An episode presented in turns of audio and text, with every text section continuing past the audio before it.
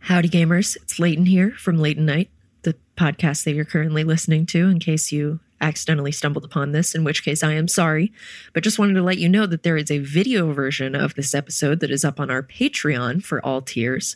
So if you want to join us over there, depending on the tier, you can get all sorts of cool benefits. We do mini-sodes every week, we do some fun videos. Uh, you get access to our fan Discord, and overall, it's a really lovely time, and we would love to have you there. So, without any further ado, here is the audio version of this episode. So, if you want to do the video version, you can go to patreon.com slash Leighton Night or not. It's really, whatever floats your boat. Anyway,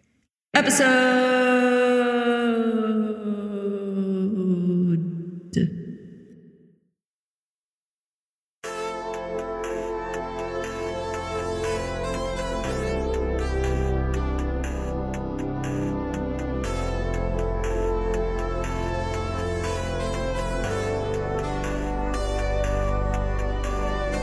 for everybody listening to this, nobody's on cans right now, which is Hmm. No. You know, people are doing it right if you're not. We're looking on like headphones. profes- professional We podcasters lo- at this moment. what happened? I, I set this stuff up last night, and then checked it this morning, and there was a horrible buzz. So I couldn't figure it out, and I said, "You know, our guest is an audio professional. Hmm. I'm going to wait until he shows up here and just see what his level of expertise is." with Yeah, it. ha- get some help from the professionals. gets him you know? out for someone who actually studied it and knows Yeah, what he's several doing. years of audio engineering. Yep. Whereas I have none. It's just like figure it out as you go. And we determined that the mixer was completely fucked, it, which made me feel good because it meant I wasn't doing something wrong, but then made me feel bad because we couldn't use the good mic. Yeah. So if you hear my my tinny nasally voice, it's not just my Australian accent. That's just what Australians sound like. Yeah, yeah. Now, normally when we do this show, we take a long fucking time to introduce it, but here we're going to introduce it straight at the top. Nice. because you, you came this is the longest anyone's ever come Yeah. for this show we've had other people from where you're from and i'm not going to spoil it even though you already said it but i'm not going to say it myself so everybody this is leighton night with brian wecht my name is brian wecht over here we have leighton gray Oh my goodness, that's me. Miss, oops oh no you're going to steal my thunder. i'm so sorry After we had this lengthy convo about, you know, audio, you're just Uh-huh. going to. what's the name of the the seagull in the little mermaid Scuttle. Scuttle. so if, i believe scuttle would call this a dingle hopper You guys see the uh that's cool. Yeah, c- you just keep playing with that while I do my next story. Um so basically what I wanted to oh have wait you we guys- have to introduce you we have to Oh, introduce okay, you Yeah, so I would hate to say something. okay finish your in- introduction I'm Leighton Gray, in person, mystery guest. Would you care to introduce yourself? My name is Tom Cardy, and I'm from Thomas Australia. Carter. Yeah, all the way from Australia. Yeah. And Tom, why are you visiting us in Los Angeles uh, this for- week? for the sun, the sea, the sky, and to do a wonderful uh, music video with my very favorite band, uh, Ninja Sex Party. Well, I mean, we had a great time. So we wrote the song. We haven't actually announced what we're doing yet. So I guess this is the official announcement God. in Whoa. a sense. We just posted a mysterious photo of you, me, and Dan Mm, and let fans kind of infer what they're going to infer. But I guess this is the official announcement that we have written a song together. Yes. and we have filmed a video for it, and both will be out later this year. It was a magical time, and it's going to continue to be a magical time. That's right. I saw someone, and I thought this was great. In the comments to that photo, right, Ninja Sex Cardi, Oh, wow. which I was like, there it is. How do that's we miss pretty it? great. Yeah. So Danny and I were working on a song with Jim Roach, and we got to the middle of the song. We said, well, you know, what el where does this song go? And then we thought, let's let someone else solve that problem. and, uh, and the first person we thought of was Tom because we're big fans of what you do. And we reached out because you and I had been following each other on Insta, and you were so down immediately. And then we finished a song. Yeah. I came in, I said, guys, this is a problem. I'm Yes. glad you called me. this entire thing, the look of Trash it. the band. Dump Yeah, it. We trash everything. We're going to Yeah, fire yeah. Jim Roach. We're going to do it all. Yeah. So much fun. No, it was great, dude. Like Yeah. it was it was just so easy from the beginning. And I think the song is really fun and people are gonna like it. The video we just did has a lot of uh, stuff happening in it. And I think people are There's gonna a lot of stuff happening. Classic music video. Yeah. Lots of stuff. If you're interested in stimulation, this uh, yes. one's for you. I think people I are gonna like love stimulation. A 100%. as you know, listener surrogate in this moment, but listener who can also harass you off mic about it. Mm. I'm very curious to hear how this went. The full deets that you Oh, plebs okay. don't We're not get. recording now because it was a nightmare. the entire thing couldn't have ended She's such earlier. a diva. I tell me about it, right? Well, I have standards. No, I don't think of myself as difficult. I think of myself as having standards, and people people know that when they start working with me. The assistant brought him mineral water instead of regular water, so they Oh. had to pick out all the bubbles from his, from his drink. That's right, with tweezers. Yeah. Which is even harder. I had someone with a needle popping each individual bubble, one one. Yeah, but that's why you need 20 PAs on every set. Is you know, one one is in charge of me. What's your bubbler? Yeah. One, Hmm. Bubble there's boy. someone just for Dan's hair. Right. And that's Yes. not even the hair person. That's like a separate PA who just makes sure it's happy. Yeah, for sure. Yeah. There's a lot uh what shall we say? Conflicting egos Yeah, on sure. Mm-hmm. set. Yeah. Can't say Uh, who though. But I think actually, if I may be real, people are going to be very excited. Please don't touch the, for the I- love of God, don't touch the fucking table. Yeah, I you was- meant I was you gonna fucked say with that. the dingle hopper. That was a I mistake. Touched the You did table it for very two deliberate- fucking you did it seconds. very I did not do it deliberately. to That's If all I right. I may, think if just I as may. coming in as like a third party, I'll probably just say like I'm on no one's side, but like that's the last time any of us are going to touch the table. Is that fair? That's right. Do we all yes. promise? Right, yeah. Yes, we promise. Let's give one big slam on the table to seal the deal. Ready? Three, two, one, bam. All right. No one else is going to touch That's the table. peaked. Did that? That's great. that's really peaked. I love it. That's right. Once you peak it once, then it gets used to it, and then it's okay to do it That's again. how audio engineering I'm works. aware I of forgot. that. Yeah. Uh, but in addition to you and us in the video, there are other digital people Mm. who I think people will be excited to see that have never been in the same place before. and by as- digital people, you mean real people, not Well, both. AI. Well, so so we're gonna add some AI people Oh, in the, in the end. As everyone watching this knows, I'm a big supporter of letting AI write music and make videos. And uh, you know, in fact, our portion of the song was entirely written by yeah. by AI, as I far think as you I could know. tell. yeah, yeah, that's right. Because it was so much better than all the other stuff we come out That's with. right. It was actually funny Yeah. for a change. The jokes really landed. Yeah. But no, dude, it's so exciting to have you in town. You've been here for a couple of weeks and we've hung out. I, now, you were telling Leighton Mm. the first time you and I met in person, please describe the thing that I asked you to share with me. Brian sits me down and says, We're going to get some tacos. We're going to get a little prawn cocktail. It's going to be wonderful. I'm so excited that I have someone to show me the ropes around uh, Los Angeles. Yep. And what I was really interested in is like the little plastic cup with the like tomato juice and like the prawn cocktails. Capuchana, for those of you experts, for those of you heads out there. And the tacos and everything, everyone can like, you know, we can harp and stuff. And he's like, Oh, we can just share this.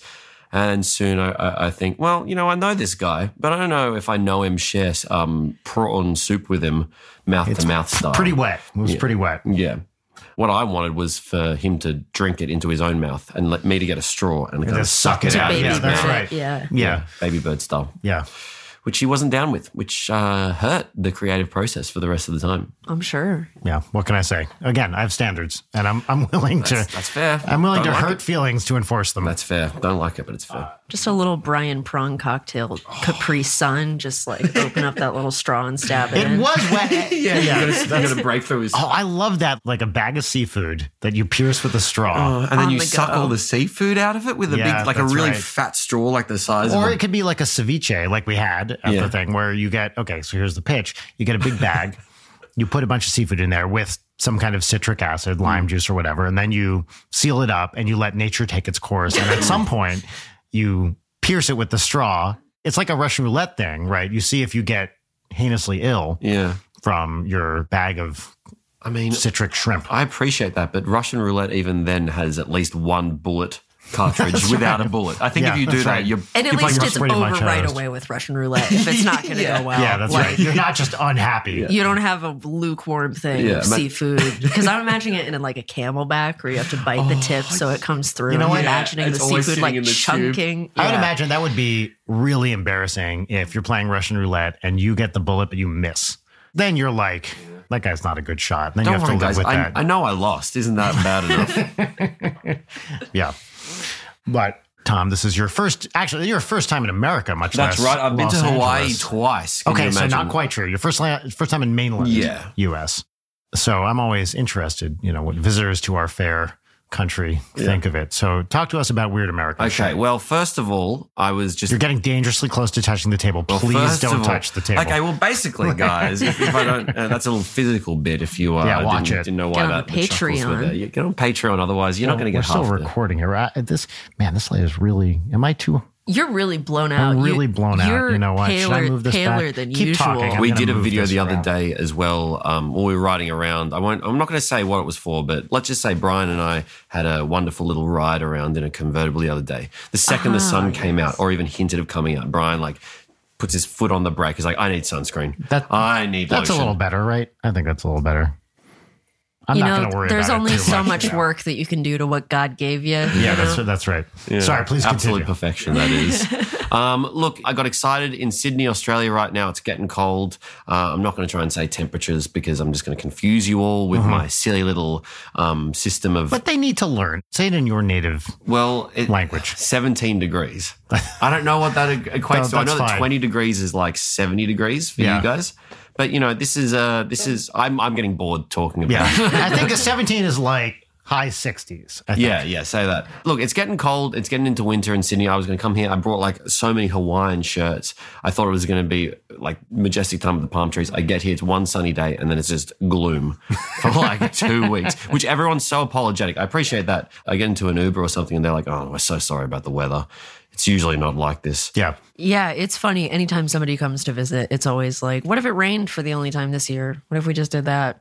Yeah, and it, well, people who came here in January got truly destroyed Oh, with really? rain this year. We had an insane amount of rain, The most rain I've seen here in six years. like forever. Oh, gee whiz. Uh, which means that what's nice now is the flowers are like going apeshit. Hmm. But in January, it was definitely very rainy. But this is as gloomy as I've seen it. in a I got long to time. say, um, just to steer the conversation off the weather, which I've realized is like to come onto Yes. a podcast and be like, do you guys want to talk about the weather?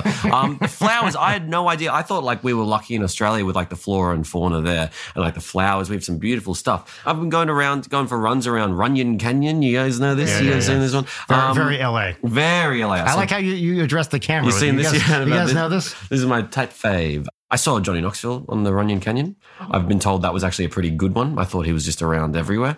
But the, the flowers are, are incredible. It's beautiful. There's so much um, white star jasmine, which I thought like we had Yeah. predominantly. It's great.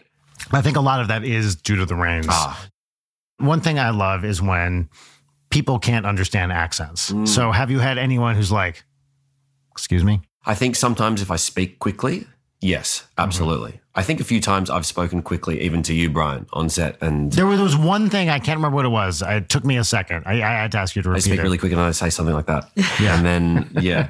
But I've been told that people in America love an Australian, right? That's definitely true. I thought Yes. I was going to come over with open arms. I have to actually say somehow, I have to say g'day or I have to say I'm Australian. Like today, I went to a cafe before and I forgot to take a card. And I was, when I was like, I'm so sorry. Is it all right for me to pay with like PayWave? Because I know like it's only card at some places. And I explained, I was like, oh, in Australia, you know, sometimes it, most of the places do PayWave. And he didn't give a shit until I said Australia. And he was like, oh, yeah, it's fine. Where in Australia you from? I was like, fuck, do I have to like really label where I'm from to get this treatment? Well, I, I think people generally cannot distinguish between an Australian, an English, a New, you know, a New Zealand accent. And most Americans would be bad at, even if you asked them, where am I from? They would not be able to say with confidence that you have an Australian accent. Oh, okay. And how do we feel about the English? Not good. I've seen Hamilton. Yeah, Ah. fuck them. I think honestly, Americans like anyone from an English speaking country. Generally, that's a good thing. Wh- Wouldn't you say that's true? people like accents. They think they're fun. Like, especially if they're Our voices are so boring. But if it's another English accent, you know, people tend to like that, right? If it's from someone who is a native English speaker, I think people especially like that. So I'd say if I had to rank, okay, let's do this right now. Power ranking. You've got Canada, UK. Mm-hmm. you guys like Canadians the most. Well, no, no, no. I'm just I'm throwing the Yeah, I was options. I'm, about I'm to listing say. the options right Yeah, now. what the hell? Uh, Canada, UK, which has so many accents that it seems unfair to l- put them in one. That's fair. But let's- if you gave a Welsh accent to an American, I, don't, I think they'd be like Australian, maybe.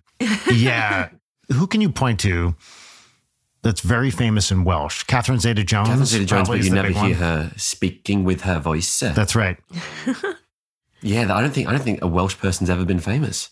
I think they all get famous and they're like, I'm not. That's Welsh right. Everyone anymore. comes to Cardiff to film Doctor Who and then leaves and goes elsewhere. Yeah. Uh, yeah, that's true. I don't think Americans would know a Welsh, Welsh accent. They would No. know Scottish. They would know, broadly speaking, English, yeah.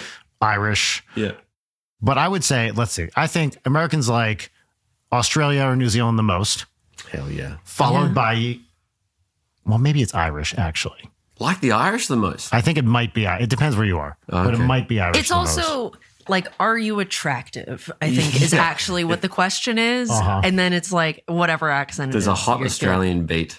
Uh, fuckly Irish. What's your favorite accent? Eh, Also, tremendously reductive to have you on and just talk about I accents, really wanted right? to start. We almost got into like a risky place. I wasn't sure what you were doing before. Let's rank them, and I was like, "Oh, what are we ranking?" Uh, Yeah, this sucks. This is a terrible podcast. Nah. no, let's- that's, that's what we do. I like it. Canadians actually, I would say, are the bottom of the list by a long shot Mm. Too because close. they're, they're Yeah. too close. Americans don't find Canada interesting. Mm. It's just like look at these assholes with their free healthcare. Yeah, pretty it's much. too close, and there's there's a lot of the similarities, but it is just the free healthcare, and they apologize more. Yes, that's sorry. much like the Japanese. The Japanese have uh, the word sumimasen, which is like sorry, but it's also like thank you in context, and they just Oh, say really? it in the same way. It's like Oh, it's like almost like a thank you, but like sorry for putting you out. Uh-huh. They just say sorry all the time. That does feel very Canadian. it feels very Yeah. Canadian, yeah. yeah, I, I don't know. Canada has some great stuff. I have to say, every time I've gone, especially to Toronto, Toronto sucks. Mm. Oh, Like, Toronto has great stuff, but it's not a fun place to visit, if that makes sense. Like, it has great people. Some of my favorite people in the world, like Twerp, live in Toronto. yes. but Toronto is an ugly city. and if you ask, I, I, I, I know this, How you this feeling to about be this, true. Ryan? we You can we, be- we, so we got in this is here, confirmed. and Tom was going to tell us about his experiences being in the Let me U.S. shit on- and let then me- Brian, let me like, shit let on you Toronto. rank other countries. I'm just going to shit on Toronto for a few more minutes. Ugly architecture. and by Canadian standards, people are rude. I have found people in Toronto to be among the ruder people in the world. And I'm Really? not kidding. wow. I can't wait to see the analytics of everybody listening in Toronto just dropping. You know that. what? Fucking come at me. This is what I'm going to say right now. If you disagree with what I'm saying about Toronto, allow me to be the first to say, go fuck yourself. If you Uh, want to that's stop my him, you have to opinion. touch the table. You know that. That's right. Yeah. God, this is like a saw trap. But so, sorry, yeah, please continue talking about your experience. Look, okay, big experience points. I was pretty overwhelmed. I'm kind of like in the West Hollywood area Mm. and like it's going off there, you know. I didn't realize that there was a bit quieter until I came out to like Pasadena and like the Right. other ones, oh, Burbank. And I was like, oh, okay, so there's lots of like different places, Yeah. Yeah. like vibes. to- and you're also in West Hollywood during Pride Month, Yes. which makes it like especially like active, Gay. especially Things are gay. Yes, happening. yes, things are happening. Yeah. Things are happening. I have this fake image in my mind about America, right? Because I love to eat. I go to absolute town. The only reason I exercise as hard as I do is so I can just like So destroy you can eat myself more, with yeah. like, yeah. And I had this uh, idea in my mind that America, like the food was going to be like the extra and like decadent, like extra America. Like you go Uh-huh. to a McDonald's or like, uh, like burgers would be like this triple patty, like cheese and all this really succulent, like sure, like extra like energy and stuff in it right. and then like In and Out Burger. And I went and tried it. And I was like, oh, okay, this is just this is a burger, It's a burger. and it's not like the extra double cheesy thing. It's a good standard burger. It's yeah. I went to Taco Bell. I was like, oh, is it? Yeah, it's a taco. wow, you're talking to the Taco Bell Stan. I think your generation says. Well, I don't like it Tight, when Brian. somebody Thank you very else. much. It was pretty tight, Tom. Thank Yeah, you. like, I don't like when somebody else pins the Taco Bell on. I prefer to, you know, disclose my Taco Bell en- enjoyment. no, you're Taco Bell queen. Uh, you like that Dorito one? I wish they brought the Cool Ranch back. They Oh. only have the nacho cheese now. The Cool Ranch was the best one. Oh, I'm so sorry. I know. I- I've been taking it really hard. What about the uh, the new drink, the Baja Blast of the Mountain Dew? Is something I've heard is pretty big. Uh, I'm not like a Baja Blast fan, but I do like they'll do like a rotating frozen whatever because they'll do the frozen Baja Blast right, but then they'll do like Starburst flavored slushy. Those are really Like good. from Community. Those are really great if you get them and you and you and you dump tequila in them. That's the way. Otherwise, it's just like hummingbird feed swill. Oh. Mm, I gotta say, yeah, a lot of those do taste like nectar yeah, of the gods, mind you. yeah. So, what's the best thing you've eaten, and also the worst thing you've eaten since Okay. you've been here? Best thing I've eaten, oh boy. I gotta say, I'm I'm into Chipotle. Pretty good. That's Yeah. very Yep. American of you. Yeah, very American. and Thank you very much. I did go one night to like this this fancy. I took myself. It was my birthday uh, on the Monday. Happy Mm-hmm. birthday. Thank you so much. I appreciate that. I appreciate that with all my heart. I took myself and my friend out to a fancy sort of place where it was very the menu. If you've seen that, and like they'd bring out a thing and then they'd like shave different things on top of it and like put a thing on Oh, it. wow. And I was like, usually that's just wanky. It's just sort of a bit uppity when you go to a fancy restaurant. They kind of do stuff. But this this was actually so good. I ate like beans with like this whipped cream on top of it, but it was like a Uh-huh. smoky, savory whipped cream. Oh, that's cool. Ooh. Yeah, so I'm afraid like uh, it's either Chipotle or that What, same what was place. the restaurant? it's called um, Meteora. Meteor. Yeah, Have you I don't been know. there? I don't know. I don't think it's fancy. You know, okay, this is what my other American friend made fun of me of, so maybe you will as well. I would love to go check out the South. A lot of great stuff there. A lot of great stuff, a lot of great food, like the barbecue and stuff, but Oh, bar- especially yeah. like, um, what is it, where they have Mardi Gras? I've blanked on the. Uh, New Orleans. New Orleans. yeah. Um, so I'd love to try like the, the, the chumbo. What is it called? The Uh, jambalaya. Jambalaya. Yeah. Oh, yeah. I've been on the hunt for like something like that if I can see it around. I know this is like more Mexican sort of food area, but I went to Disneyland and one of the places was offering clam chowder. And I'm like, well, I, know gotta it. have Oh, I- clam What chowder. was it though? It, it's near the haunted mansion. Yes, exactly. Yes, I know exactly the li- and it's like in the on the, bayou. water. Yeah. Right. Yes, I know what you're talking about. Yeah, Yes. and I was eating this just like this clam chowder thing, and I told my friend the next day I was like, I had a great clam chowder from Disneyland. And he was like, "You are insane! As if you'd eat clam chowder from Disneyland." hey, I have eaten that clam chowder Hmm. because Audrey loves clam chowder, and so when we go to Disney, we will get her clam chowder. and you know what?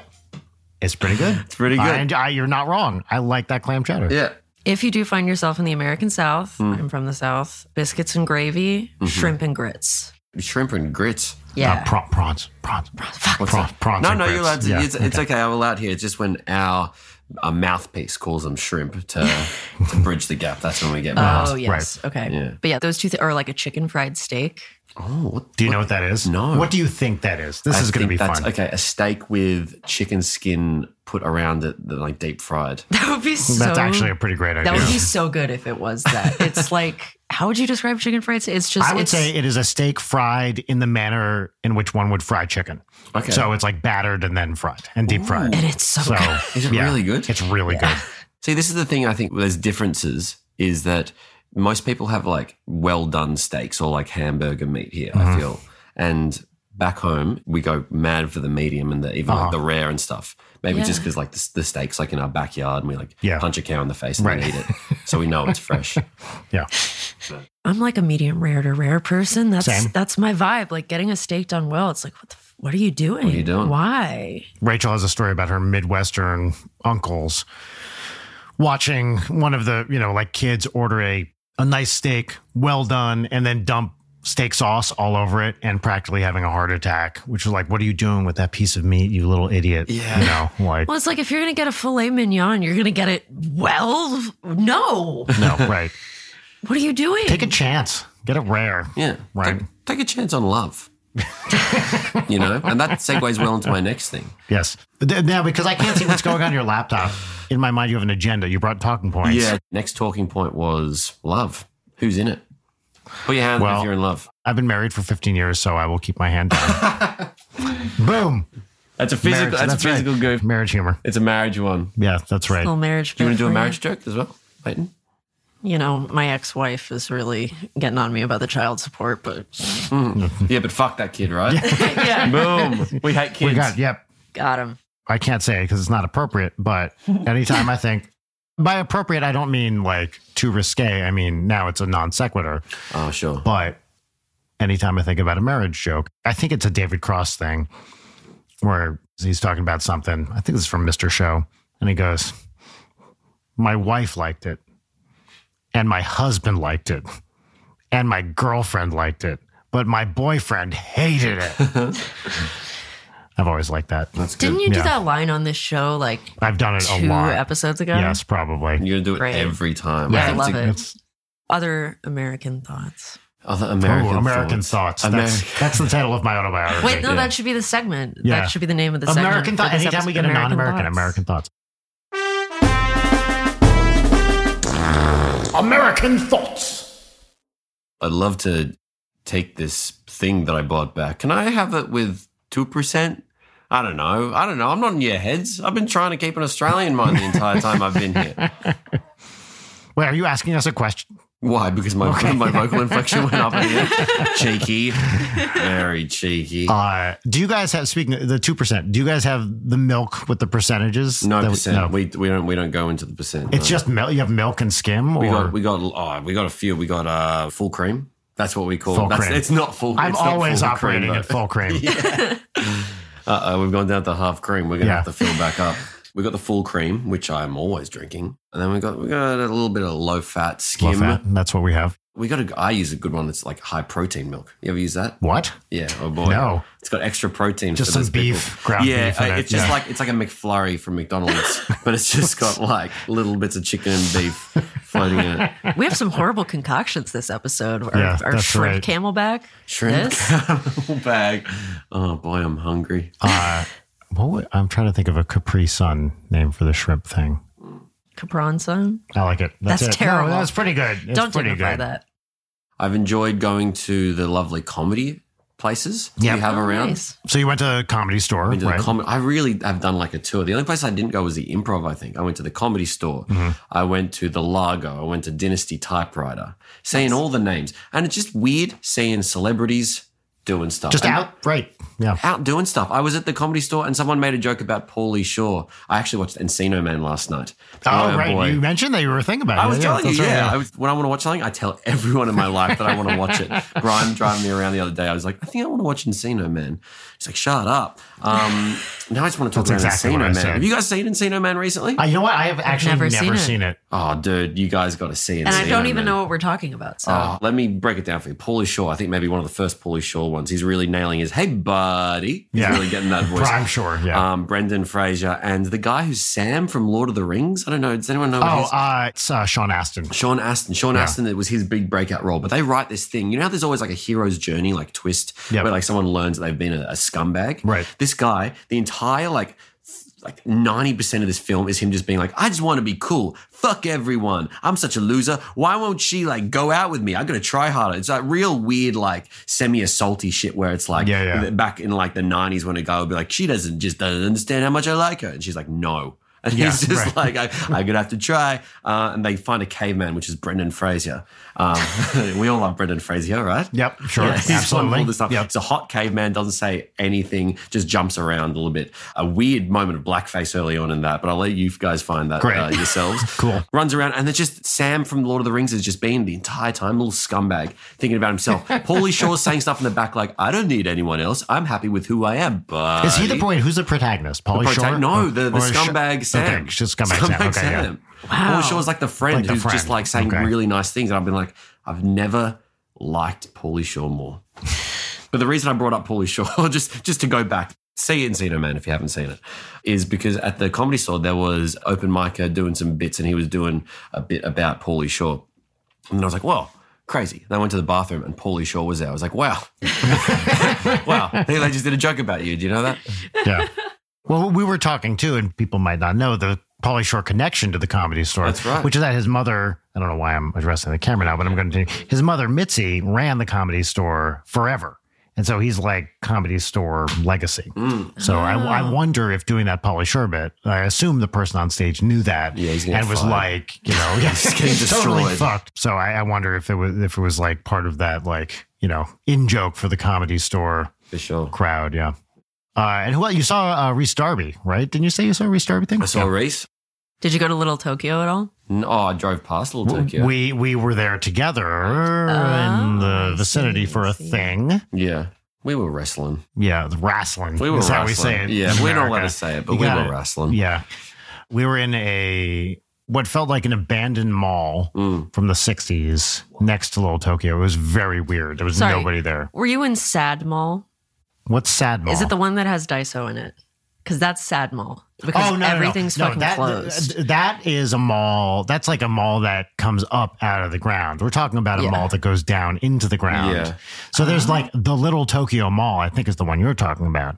We're talking about a thing right next to City Hall Mall. City Hall. City Oh, that's Mall, right. if you will. City Mall, Oh. where literally everything was closed in it, and it just looked like an abandoned. It was very Last of Us kind of dystopian. Yeah. oh, neat. Uh, you know, it's one of those concrete things from the 60s where there was just nobody. It was just trash blowing around in the wind. It was sick. I wanted to make like a a skateboard level on like Tony Mm-hmm. Hawk Pro Skate. Yes. Ah, Amazing. We were also talking while we were driving around about Grand Theft Auto Oh yeah, and how much it's all the same. It's, all the all same. the baby. it just feels like you're in Grand Theft Auto half the time. Yeah. we were driving around with the wonderful Aaron Umatani, Mm. who NSP has done a bunch of stuff with, and now we have done a thing with. And he was saying, like, when he plays Grand Theft Auto, he's like, oh, yeah, I live over there. Like, you know, what was he saying? He did like a He photo said shoot there's, or there's something? some places that he's like, oh, that kind of seems familiar, but I'm not exactly sure. But I feel like I've gone past there. And there's some places where he's like, yeah, I've been inside that house and taken a photo for, on a shoot of like that literal exact sofa. yeah. Wow. Oh, That's awesome. So we talked a little bit about improv and your your Mm. improv stuff. So I want to hear about your specifically music and improv Yeah. background. in high school, we had some really great improvisers teaching at the school that I went to. Mm-hmm. Just before like they kind of took off even more, one guy called Steen Raskopoulos, who is now in England. He's in the in one of the new Black Mirror episodes, actually. Oh, really? Yeah, he's, he's Oh, that's the fun. runner in the very first episode of season Huh. six of Black Steen Mirror. Raskopoulos. Steen you said? Raskopoulos. Yeah, That's a pretty awesome name. That's a great name. it's a good name, yeah. Yeah, He's- yeah. He's, he's Greek by lineage. And he taught us, and he was just such an incredible improviser and like got us into it. We had like theater sports and stuff like that. I don't know if you have it here Yep. where like Oh, yeah, yeah. the competing like short form sort of stuff. That's that was the first improv thing I ever did. Was Exactly, a theater right? sports, yeah. Yeah, and that's how my friends and I bonded. And I guess like when comedy becomes like a language of like how you're friends with people, Yeah. and that's Yeah. just kind of builds things up. Went in, kept doing improv like after school, started teaching it at the same school I went to, Mm-hmm. and then like doing stuff at university or college for you guys. Yeah. um, just heaps and heaps, heaps of improv. I Can think you just say say that one more time, please? Oh, what do you didn't catch it? The, yeah, so university is where we go, but you guys might go to college. um, yeah, hit, hit up hit up the dorm parties. But it's just been such a great thing. Now I teach improv and musical improv, being like uh, playing piano and like while people do like a forty minute or an hour musical and like improvising the entire thing. Yep. I think it's so wonderful for like, you know coming up with ideas and trying to like silence that inner critic voice that Yes, sometimes you get. absolutely. Yeah, because you're like you're in the moment a little bit more, and even if you can't apply that literally in the moment to other creative things that you have to take more time, at least the idea that yeah, I can do this and I can believe in myself is Right. so valuable, and the yes and Yeah. And even if it doesn't work, like anyone who's done improv has done plenty of stuff that just falls flat. Just the ability to sometimes spin that into something really amazing Mm. or just directly move on and be like, well, it didn't work. Okay, on to the next Yeah. is, I think, a very valuable skill for anybody who does anything remotely creative or just in life. Bombing builds Right. character because you do it and then you're like, well, I didn't die. Yeah. I didn't Yeah. shit myself. or I don't know, maybe you did. Who knows? But Yeah. and then it's like, okay, that's fine. Now this thing that I'm very afraid of, it's like I've done it. uh, No, I don't care. Yeah. you feel so good just doing it's it's easier than um skydiving but it is still something that you're afraid of and i mean it is public speaking in a way so Yeah. some people are more afraid of that than dying Yeah. it's amazing to watch good improv really like crush. You know, uh, some people, I, I have a, a very dear friend who's like, improv's stupid because all it is is it's comedy that wouldn't be as funny if someone wrote it. Which I think completely misses the point Yeah. of what Yeah. it is. It's like no, it's it's being in the moment and coming up with something you didn't expect. Sure, you could f- fucking write something and revise it and you know spend months on it and, and come up with a different thing that's funny in a different way. But one one of the things I like about improv, this is actually something we were talking about on our most recent episode with Trevor Henderson, is to have fun with it, you have to buy in immediately. Like you can't be watching it from a distance and you know unless you're like analyzing it analyzing it but if you want to enjoy an improv show you have to buy in you have to commit to it you have to commit to it, uh, both as a performer and as an audience member. Like Yeah. anyone could sit on the sidelines and be like, fuck, it's stupid. They're just making it up. I, I love that to have fun, you have to buy in. You have to. And there's so Yeah. many things, like creatively or otherwise, where you can do it sort of half assed and you're going to come up with a maybe a shit result. It might Right. go well. And then it's very easy to go, oh, well, this wasn't just for me. Being in plays or writing things isn't for me because look at what happened. But you can Yeah. really see that when you commit to something, it's actually, it goes well. Totally. I really like, and I just want to make the point as well to anyone like listening. I think it's so inspiring that like you and Danny both did improv Mm-hmm. early on, and I'm slowly learning. I'm like, oh yeah, wow, improv. Even like you hear about the is it called the Groundlings or the That's one of the big ones here. one of the yeah. big ones, but like even the people on Saturday Night Live, you'd see these improv groups who are like, oh wow, it's like all these incredibly funny or just like creative and like successful people Yeah. have done this early on. And it's just Right. like, okay, I'm starting to see a link. And it's like, we should be encouraging this around no matter what you do. I agree. Yeah. And it's every school has their own deal. Groundlings is one of the oldest around, certainly in LA. I forget if it's older. I think Second City is older than yeah, that's the Groundlings, one I think but I um, hear about the most. I can't remember. And there's, you know, long form versus short form. Like UCB's whole thing was like, oh, they're bringing long form Chicago style Mm. to New York. But, you know, I'm sure you've been at stand up shows and at improv shows. And this is going to be a, a very broad brush generalization. But backstage at a stand up show, Oh, yeah. is the most depressing environment anyone can find themselves in. It's a bunch. I think we were briefly talking about this, but it's like a bunch of people who are just mad and kind of pissed off that they're not more successful, and that's not everybody, but it is a lot of people. And at an improv show, I'm sure people are might be a little grumpy about that because comedy is hard, but. You have to be there with other people to build something. So if you're in a bad fucking mood, the show's going to suck. Mm, Whereas in stand up, that's not necessarily true, right? That can be part of your deal. Yeah. You know, in improv, you have to be present for the other people there. Absolutely. And the backstage environment is just a lot more friendly and fun and nice. Mm. And I think there's a stereotype with it a little bit that it's it's always the, the butt of the joke is like the improvisers who are goofy wearing like the extra big like suspenders or something yeah, yeah. at, like a uni uh, college like uh, show or something which is like okay yeah semi fair but also like it is it is super positive in that room Yeah. which is something that's good I think you're the first person we've had on the show that I can actually talk to about this is the music side of improv. So with my personal experience, I was the music director of an improv theater, which is where I met Rachel. And my start, like the first time I was able to actually be a part of an improv show was as a musician doing underscoring and making up songs and then gradually started doing more acting stuff too. But to find someone who can do the music for even just the underscoring or anything that's part of an improv show and do it well that's a hard person to find. And what what I've always found is that sometimes musicians are, for want of a better word, and this is not to diminish either of us, too good to be playing at an improv show. you know, like if you're like a super technical jazz person, it's very hard to have the sense of theatricality that you need to do that. Sometimes Yeah. you're like a classical player, it's too precise and you don't have like the sense that you need for comedy or musical theater or something.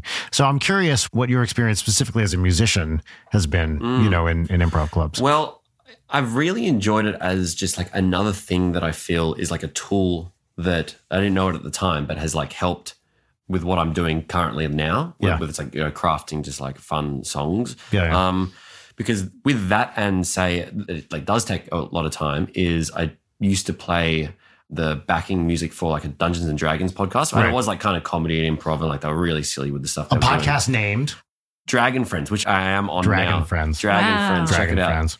But that was like, yeah, two hours of just like listening and underscoring every show and just like playing stuff and being like, wow, sometimes you have to get to like the end of your creative like tether of like, I don't know what to do just to be like in a new place. Uh-huh. Yeah. In the same way, I'm not saying it was boring to do that. I'm like, quite the opposite, actually. But Yeah. like sometimes you have to put your phone away and be bored for like two hours Yep. until you actually go, oh, that's an original thought and something I'm willing Yep, to yep, like yep. follow uh, elsewhere. Being bored is really, really important. And I think a thing that a lot of people As any listener of this show can attest. so true, King. But I, I think It's maybe the most dismiss- dismissive thing you've ever said to me. I really like and I it. really liked it. Please, I want a top please 10 continue. list of most dismissive yeah, things that was, Lane's that was ever way said up to there. you. Please, please continue. No, I just say with phones, people don't know how to be bored anymore. That's very old man yells at cloud of, of me, but like I think it's mentally healthy to be bored and to not have a thing filling the void every second of the day, especially if you're creative. trillion percent. I love my other hobby other than uh, coming on this podcast. Right. I absorb so much self help information. Oh, really? Mm. Uh-huh. Not that I'm like, I have a hole inside me. Well, you know, I- we all do, but like, not that I'm like broken uh, right Not me. now. Thank you very much. I'm not broken. But like, one of the things I listen to is all about like neurotransmitters and the sort of like biohacking guy, even though I'm not a massive fan of the people who are, yeah, you're giggling about it. Because it is wanky. It is when people are like, I wake up and I sleep 20 minutes five times a day. That's not bullshit. I'm, I'm not for that. This guy's a PhD. That's right. and Yeah, he's yeah. like, he- he's real. But he was just talking about how if you keep getting high dopamine, like sort of hits, constantly. And not like taking MDMA, not like taking drugs, dopamine hits, but like just, you know, just having a good time Yeah. and like, say, even going on your phone or getting a kick out of accomplishing something. If you're getting that all the time, then slowly then your baseline goes down, down, down until you're not enjoying those things anymore. Hmm. Mm-hmm. And he was saying, yeah, you need to be bored without stimulation to the point where like everything stops vibrating and that sort of resets that. Well, that's interesting. Yeah. For people who have the bandwidth to be unreachable for any period of the day, Oh my God. If only. Yeah, I know. But, you know, as a childless 25 year old or however old I am, uh, turning your phone off for an hour is A, awesome, but B, the first couple of times that you do it, Oh. you realize how much you're like touch the table. instinctively. The I'm phys- not going to touch the table. Do you see that I'm f- clearly not actually going to touch the table because I'm miming the motion Uh huh. of reaching for a phone but just not saying, I picking was it up, just remi- I Brian, was for just the love reminding of you. God. Leighton! Yeah. Please, Tom! please, please continue. I was very interested in what you were saying. Oh, just that I think when you do it and you realize how anxious you get not being able to Mm. check your phone and how instinctively you reach for it, it encourages you to do it more because it's like, oh my God, this is horrible. I've tried to pick up my off phone like five times in many half times. an hour. Have you have you heard? I feel like I might have talked about this on the show. Some company makes a hard like plastic rectangle. It's nothing. It's just a solid block of plastic, and you can just keep it in your pants pocket, just so like if Oh, the you weight if of it. you need the reassurance that you're carrying a thing which is roughly phone How shaped, but not actually have awful. your phone. What a black mirror reflection on our Right. society that we need. Yeah. Something like It's like that. chewing gum for like cigarettes or like having a fake Yep. sort of thing to put in your mouth. But I can also understand the utility of it because it's like I don't want to have my phone if, if you are the type of person that doesn't want to have their phone on Mm. them, but you are just habituated to checking for it. Maybe you can wean yourself off of it, the actual phone use a bit, Mm. by just having the thing, having the weight, having the you know Yeah. uh, outline this, in your pocket. this is where your male centric thing comes into Have being. because of Big old pockets. thing yeah. in your pants. yeah. Because we don't have pockets for things that Yeah. phones can fit in. I can't remember Do your shorts what have your- pockets right now? They do have well, well, well. My Leighton. phone. I hate to Well, call bullshit well, on well. feminism, but you're you're voice memoing, so I'm not going to shove it in my pants right now. But that phone would not fit in this pocket. So there's no. I But you have a can't- smaller phone than I do. I don't do. you? I do have a small Well. Mm-hmm. phone because it's a, a flip phone. But like, I don't remember the last time I was able to like put a full phone in a. Pants No, that's true. pocket. And it is definitely true. I find the the smallness of women's pockets to be insane. Like in women's jeans versus male never male heard a jeans. stranger sentence. Then I find the smallest of women's pockets insane. But it's true. Like, you know, r- men's jeans pockets are deeper than women's, and it's stupid. Why? I don't, I don't understand. it. Because if women have tiny pockets, we have to buy a handbag. yeah. Oh, I guess that's true. So the, the the pocket people and the handbag people are in cahoots. Big pocket. yeah, Uh huh. big or, or pocket. small pocket. That's the best joke. Well, and Good also, night, if ladies you and gentlemen. have deep pockets and a dick, sometimes they're in conflict, Yeah. right? Sometimes you get the things in your pocket touching your dick. Yeah. I wish that I had the ability to like get the camera to zoom. You I'm know? just like, being I just want honest. a little Yeah. remote. And if we're not honest, what do we have? Thank you, Tom. See, I appreciate that. That's right. So sometimes you put a thing in your pocket and nature takes its course. I use I usually my big pockets are touch my bum bum. Oh, So you know if I put it in like you know my car keys or a big fist, then that's that's often going to Yeah, go just around. pocket yeah. fist. Anyway, Actually, I just noticed. Oh, this is interesting. Wait, my pocket's button. okay. Look at All right, this. let's My just. butt you don't have, you, pocket you button. know, okay, Slow we've just down. talked about how the the the females have like less females. the female yeah, no, it's not a great- Females, Tom. um, less less uh I less think we have a benefits in the pickup pocket. artist here. What a lovely female like yourself. What are you Biohacking. doing down Yeah. here? I'm gonna biohack your brain. Whoa. Great, okay. yeah. Have you guys heard about this? Okay, you gotta drink water. 9 a.m. No, okay? dude, is that true? That's true, dude. It's fact checked. Jamie, look that up. Look that up. I'm gonna look it up when I get home. Okay. You ever do Wim Hof Hell breathing? yeah, bro. Oh, I love the cold water. Let's fucking rock What's and Wim? roll. What is Wim Hof? Oh, that's how I. That's Is that an operating system? yeah. yeah. Are you on Wim Hof then? yeah. So this is how Aaron got me into taking cold showers is with Wim Hof breathing. It's like Do it the right now. biohacking thing. Do it No, now. because it's like Well, you, tell me about it now. you. then. It's basically like sort of forcing yourself to hyperventilate so that like your heart Oh, rate no, goes up. please and then do it you- now. No. Please, please hyperventilate. Have a panic Please, attack right now. yeah, please ask the person prone to panic attacks to have a panic attack on air. It'd be oh a wait, late so you, night you first. try to uh, It's- simulate. I almost said stimulate. It's but like simulate You a do. I haven't done. So when I first started taking cold showers, I would have to do it and then like turn the water Mm. cold to stand it. And then Mm-hmm. after a certain point, you're used to it, and I don't have to do it anymore. But the idea I think is you get your heart rate up so that the water doesn't feel as cold. Look at your heart rate up, and I think maybe it uses oxygen at like a better. Yeah, because it's like you you breathe in a lot and then you like hold it for Yeah. as long as you can. Wait, so you're supposed to do this breathing before in you again. take a cold So shower. you get in. People do it with like two degrees, my two degrees, Right. uh, Celsius, Ah, yes. Um, uh, water, so they can sustain it for Cold. longer, so they Yeah. can get the benefits of such cold water Mhm. f- f- for longer. Because I think you have to be in there for a few minutes to really get that Yeah. sweet, sweet burn. oh my god. Yeah, Yeah, and people with long hair, cold water is good for your hair. really. Yeah, it's also better for your skin because like hot water, like your skin constricts Yeah. or something. I'm not a doctor. Yeah, I, I'm glad you're not because I don't know what you'd be doing here if you were a doctor. Yeah. Oh my god, a doctor with Uh, a podcast. Can we please talk about your t-shirt Hell yeah. for a moment? Yeah. what we do you can. want to describe? Anyone who Do you yeah, want show to it, show describe it? You're aware. Well, so this is the many faces of Michael Imperioli in character as many saints Christopher- of Newark. yeah, as Christopher Moltisanti from The Sopranos. Yes. Um, and he's we've got a bunch of different Christophers on this, But uh, at different prominently in a neck ages. brace. Yep, but he looks like he's getting older from the well, he's The bottom, up. bottom right, doesn't yeah, it? he looks pretty fucked up in this one. but he still looks great. Yeah, I really like the color balancing on this shirt too because they just like really bumped that It fucking looks very saturation. Uh, it's like old school rap kind of colors too, like the black and gold. Right? Yes, for sure. So I have this shirt because when we were going to Creator Clash, you know, we had this convoy of me, Aaron, Susie, Vernon, of we were going to have matching tracksuits for the airport, which we did. But the other part of that is we all wanted to have matching Sopranos character t-shirts because on Etsy right now, and I'm sure you've seen people in the wild, like this style of shirt where it's a collage and has the character's name Sure. or the person's name are like huge right now. Yeah. So we wanted to have matching Soprano shirts. They didn't come in time. I hung out with Susie last night and she gave me my shirt. She she let me Which is know- that? Yes, and she picked it for me. Oh, So I she- see. she So was this is like- a new shirt. yes, she was like I saw the one with him in the neck brace and I knew this this was the one for you. So she got the Tony Soprano one. Do you want to guess Aaron's favorite character? Oh, uh, I feel like I don't quite know the characters well you've enough. seen and are familiar with the character in the episodes that you've seen. is it a word I can say? It's a woman? Uh, well, okay. Is it Dr. Melfi? No, it's not. Is it Carm? It is Carm. Okay. Yeah. Carm is Aaron's favorite. And so now we all have matching Sopranos shirts. And, you know, I talked to you about how I want to get a Universal season pass to just go there and fuck around. Yeah. Well, now Susie and Aaron want to do it. And now I have this image of us. We have to wear s- matching Soprano shirts to Universal, like Yeah, Disney well, adults, but for I heard they're, insufferable they're filmmakers. opening up uh, Super Sopranos World there shortly. Dude, I would die. I want the Universal Sopranos ride where you get whacked. It's like Yeah. welcome to our scenic tour of New Jersey. Uh oh, something has gone wrong, and then you you witness Which is that you entered New Jersey. yeah. yeah.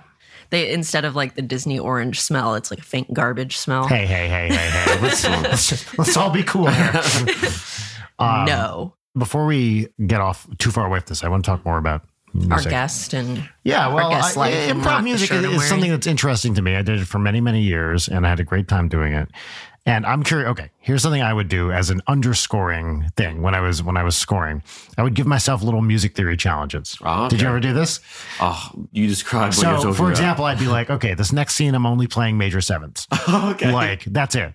And I would try to come up with something around that challenge or, you know, no white keys in this one, right? Or what, you Mm. know, whatever. Sometimes they'd be like physical things like that. Usually they'd be like only this type of chord or never going to stay in the same key for more than 30 seconds or something like that. That's incredible. I have never done that. My mind goes to the point where it's like, oh, if they're doing a scene where they're at the beach, I play Under the Sea by like Uh-huh. Yep, the Little yep, Mermaid, yep. I- and one yeah. like dad in the audience is like, that guy's amazing. That's so Yeah. that's so fucking funny what he's just done. And, like they notice it and they just go crazy. But I love that. Can you write down because I'm not smart enough to think of it on the fly? Can you write down a bunch of challenges and, and if any time Yeah. I get bored while underscoring, I'll just be like, Sure. Oh, I got to use my dick to play the piano. now." Hmm. my go-to like dad like oh that's so funny thing was uh Do you know the Vanessa Carlton song "A Thousand Miles"? and I would walk a thousand. Uh-huh. Oh, yeah, yeah, yeah, yeah, So there was a famous uh, when I was MD in in Boston. There was a famous jeweler that used that in their commercial for like wedding rings. And anytime someone kneeled. I would start playing that to the extent where the cast had to ask me to stop playing that because they would be two in their heads about kneeling.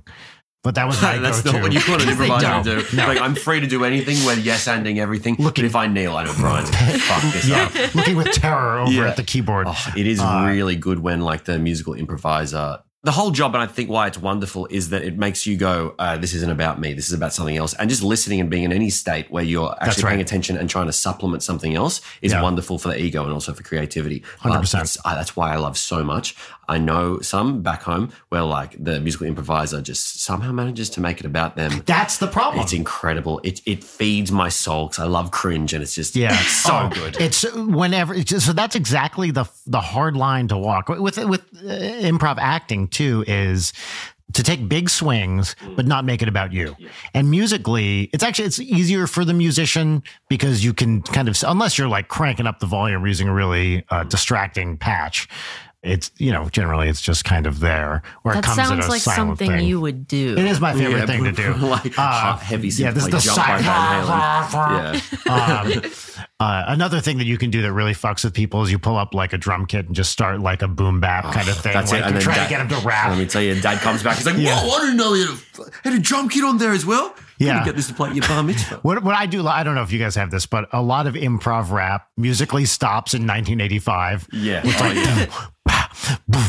It's like well, I'm run D- rapping Yeah, with yeah. my friends right One here. million percent. Yeah. You tried like a trap beat or something, that would be If you're unprecedented. doing trap beats at a musical improv night, I'm impressed, my friend. yes, so never, I never have. so Uh, on, on this idea of like the the music person making it about themselves Mm. can you think of specific examples Yeah, 100%. or like tells because that is such a specific act of Specific. making it about yourself that i Yeah. want to hear about Yeah. it Okay. Well, look, I think putting in the themes of like other things Yep. is like a bit of fun sometimes. And if you're going to do it, like do it like once a thing. If you're really good, then you actually will play like the scenes about kids like playing video games and they're like, but Mark, I don't want to play video games anymore. I want to be a doctor. And then the scenes about this weird like thing, like, no, we got to play video games.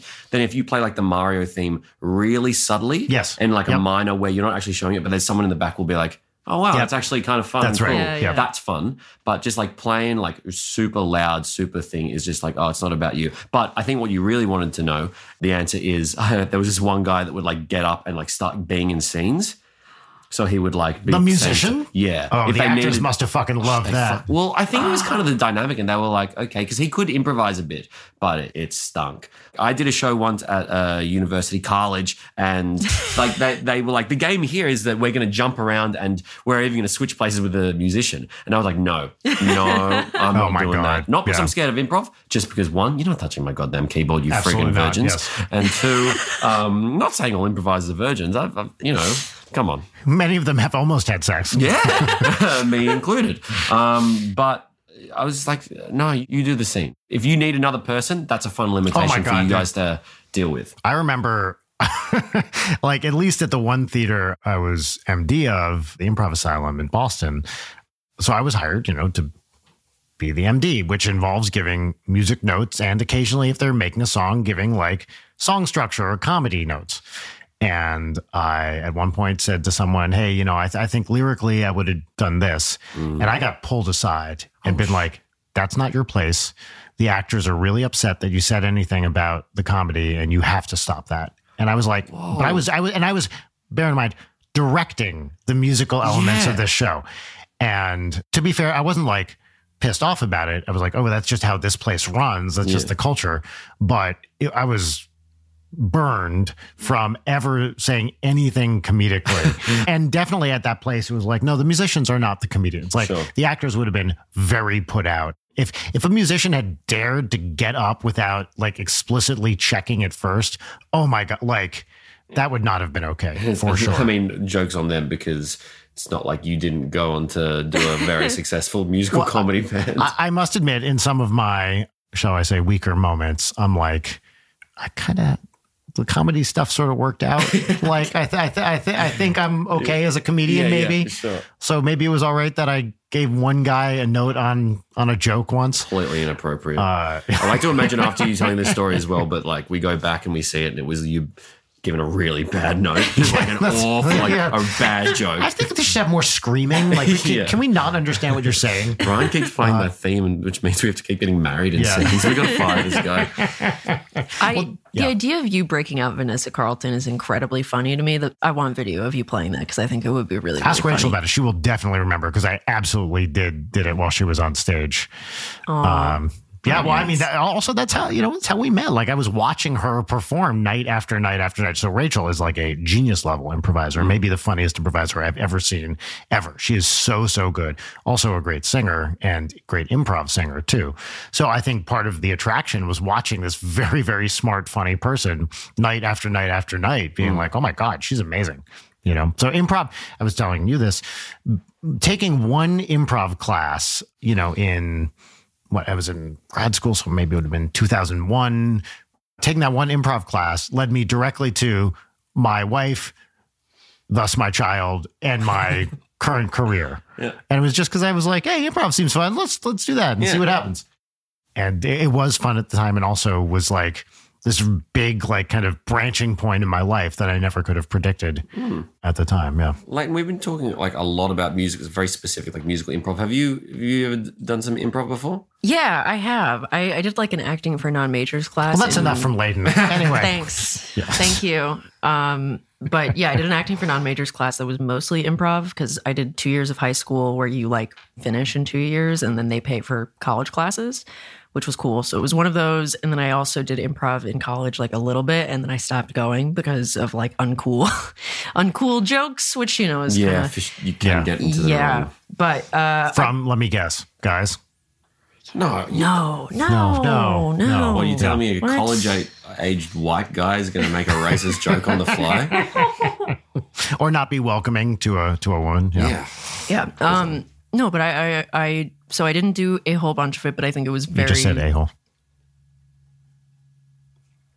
I'm very interested in what you're saying. You're though. so much worse when we do this in I person. really, I really am, and I'm so sorry. It's the same way that like when we do a live show, like we're instantly way meaner to each other. It's the same with like when Jory comes on. Like as we said the last time that he was on, like Jory and I are so sickeningly sweet to each other, and then the moment the mic turns on, he turns on me. it's so great. It's great. Anyway, please continue. Um, no, but I think as an incredibly like history social anxiety person, that improv was really really hard for me to start doing, and I'm really glad that I started doing it because I always have liked comedy and being funny, and you know that's just kind of how I communicate. To the point that my therapist is like, "You don't have to make jokes for me," and I'm like, "Dr. K, that's how I fucking talk. Oh, that's how I talk." I feel like my therapist should say that to me. But so the last time you did it was was college. Yeah, Have you ever considered like a UCB or something like that here? I would not do that here in Los Angeles. You know, in the same way that I don't play Dead by Daylight because I want to have like a really sweaty game. Your hand is like so I don't close to want to that try table. too hard. I'm not gonna touch it. I just I was I was stating a fact.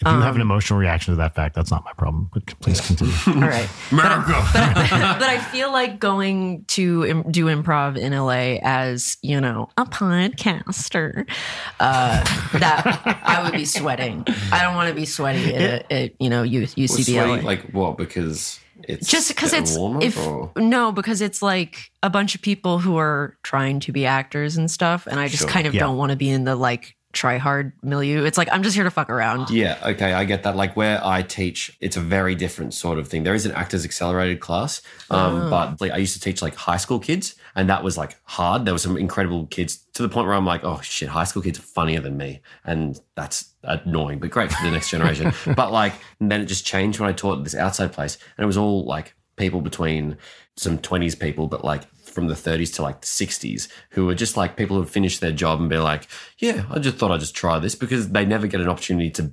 have fun or do a bit or be silly Yeah, in their yeah. life. They don't, I don't Yeah, think totally. they think that they're capable of being funny or just being silly. I feel like a big part of me getting into improv was not doing it in a place where it was like known for oh people are going to make their comedy careers in Yeah, this for like sure. in san diego which is where i started and then boston i mean all the people i worked with were like professional and awesome and boston has a, a notable comedy scene, and plenty of people from that have gone on to success. But it's not the same as New York or LA, where people are like going to UCB specifically because it's like, I'm going to get on SNL. So I'm going to get on UCB in Boston. It was, you know, they were professionals, but it wasn't that extremely competitive, like everyone's here to make it in the business kind of thing. And I do feel like, had I been in one of those hyper competitive things as someone who started improv, quote unquote, late, which means like 25 or whatever, it, I would have immediately been turned off. But instead, I could learn it and grow and be there with people who were professional comics but also doing it for the for the fun of it It's also like you were saying earlier of like the way that you communicate is so deeply steeped in being funny that I have a hard time with really serious people. Sure. Uh, Oh, yeah. that's tough for me. But all my friends, like we joke around and like that's how I communicate with people. And it's like a very fundamental part of how I exist. But I also never thought that I would have like a considerable portion of my career spent any sort of like performance based thing. Like that was never in the cards for me of a thing that I wanted to do. Mm-hmm. It just kind of came up. So yeah, Yeah. here we are. the thing you said about making jokes, I'm curious what this is like for both of you. When I write something, musically or not, I cannot do anything serious, 100% serious. It is just impossible for me to do. It feels false to me in a way that involving comedy uh, doesn't. And I'm curious what both of your experiences with that. Like if someone said, Brian, write a song and asked me to write just a serious song without any comedic element whatsoever. And I'm not saying like jokes, but just like any comedy, I would write it. I guarantee you, I would write it and I would look at it and I would be like, oh, this sucks. I hate this so much. I feel like that's not true for you. Like, you, I mean, you do art that has plenty of non comedic.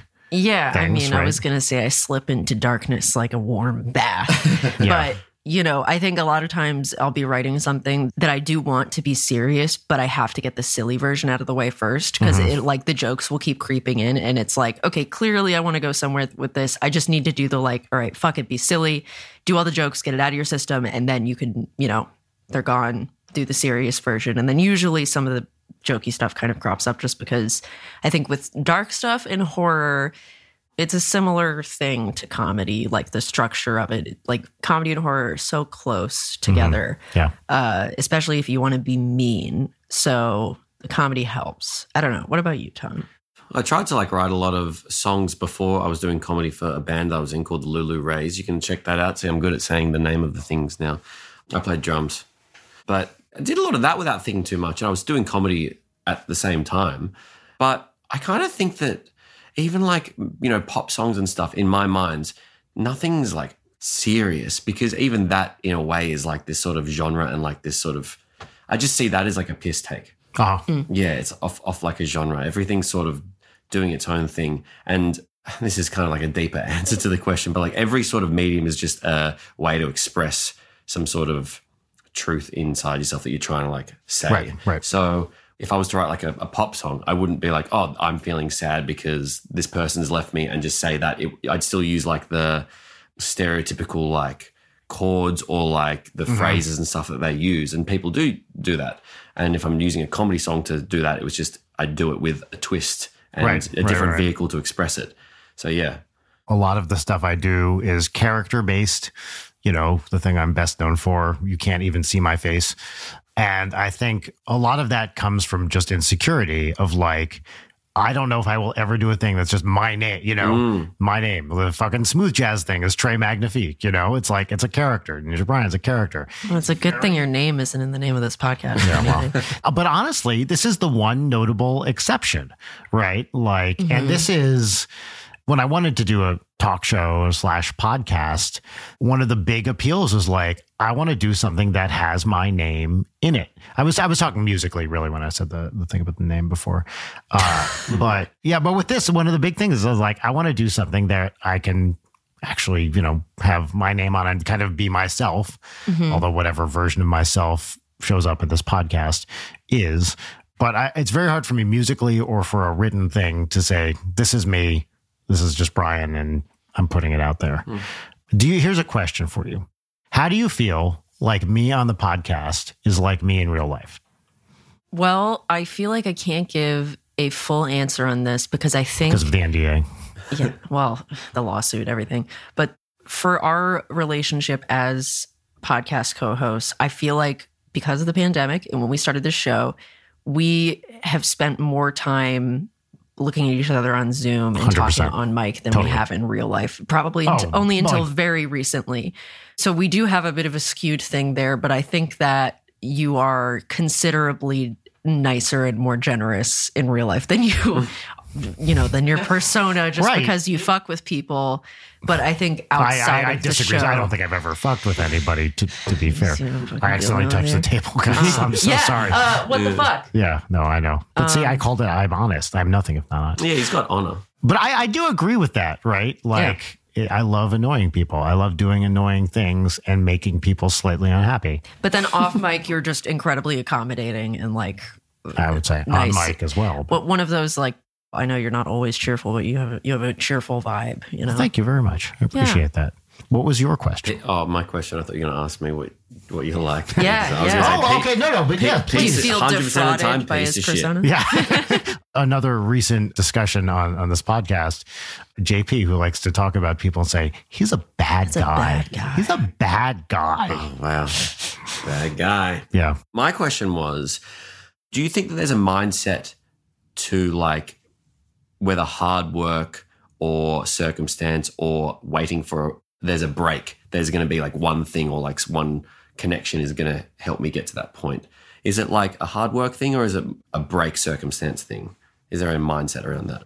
I think that there is the very like American dream thing of Mm. like you will have your big break, and I think that like the narrative around it of it being like if you work hard enough, you get here, and it's like no. That's not how it. Anybody who's super successful, especially in this town, it's like a combination of hard work and time and luck. Yep. and you can't chalk it up to any factor. It's not like anybody who goes to you and tries to tell you, here's how you make it. Mm. Like, don't trust them. They're selling you snake oil. Like, they are selling you something. Because if anything, like, the reality is you work hard and you have to like doing it. And you should be ready for if a break comes, but it might not. Yeah. It might completely not work out. But that's why you can't have the end goal as the thing that's driving you. It has to be because you like doing Yes. it.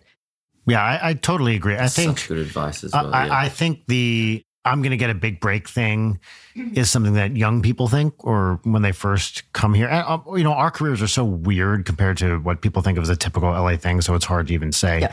But I think a lot of people move here expecting a break.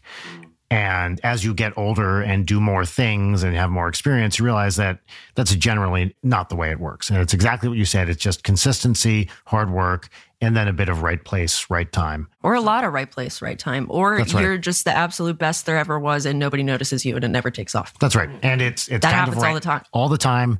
You know, I could point to a million musicians out here that are fucking more talented than I am, but never had a project take off the way Ninja Sex Party did. Cool. And that's, you know, if my partner in the band hadn't gotten hired by a famous gaming channel, you know, would Ninja Sex Party be a thing the way it is now? Probably not. Maybe, but I, I doubt it.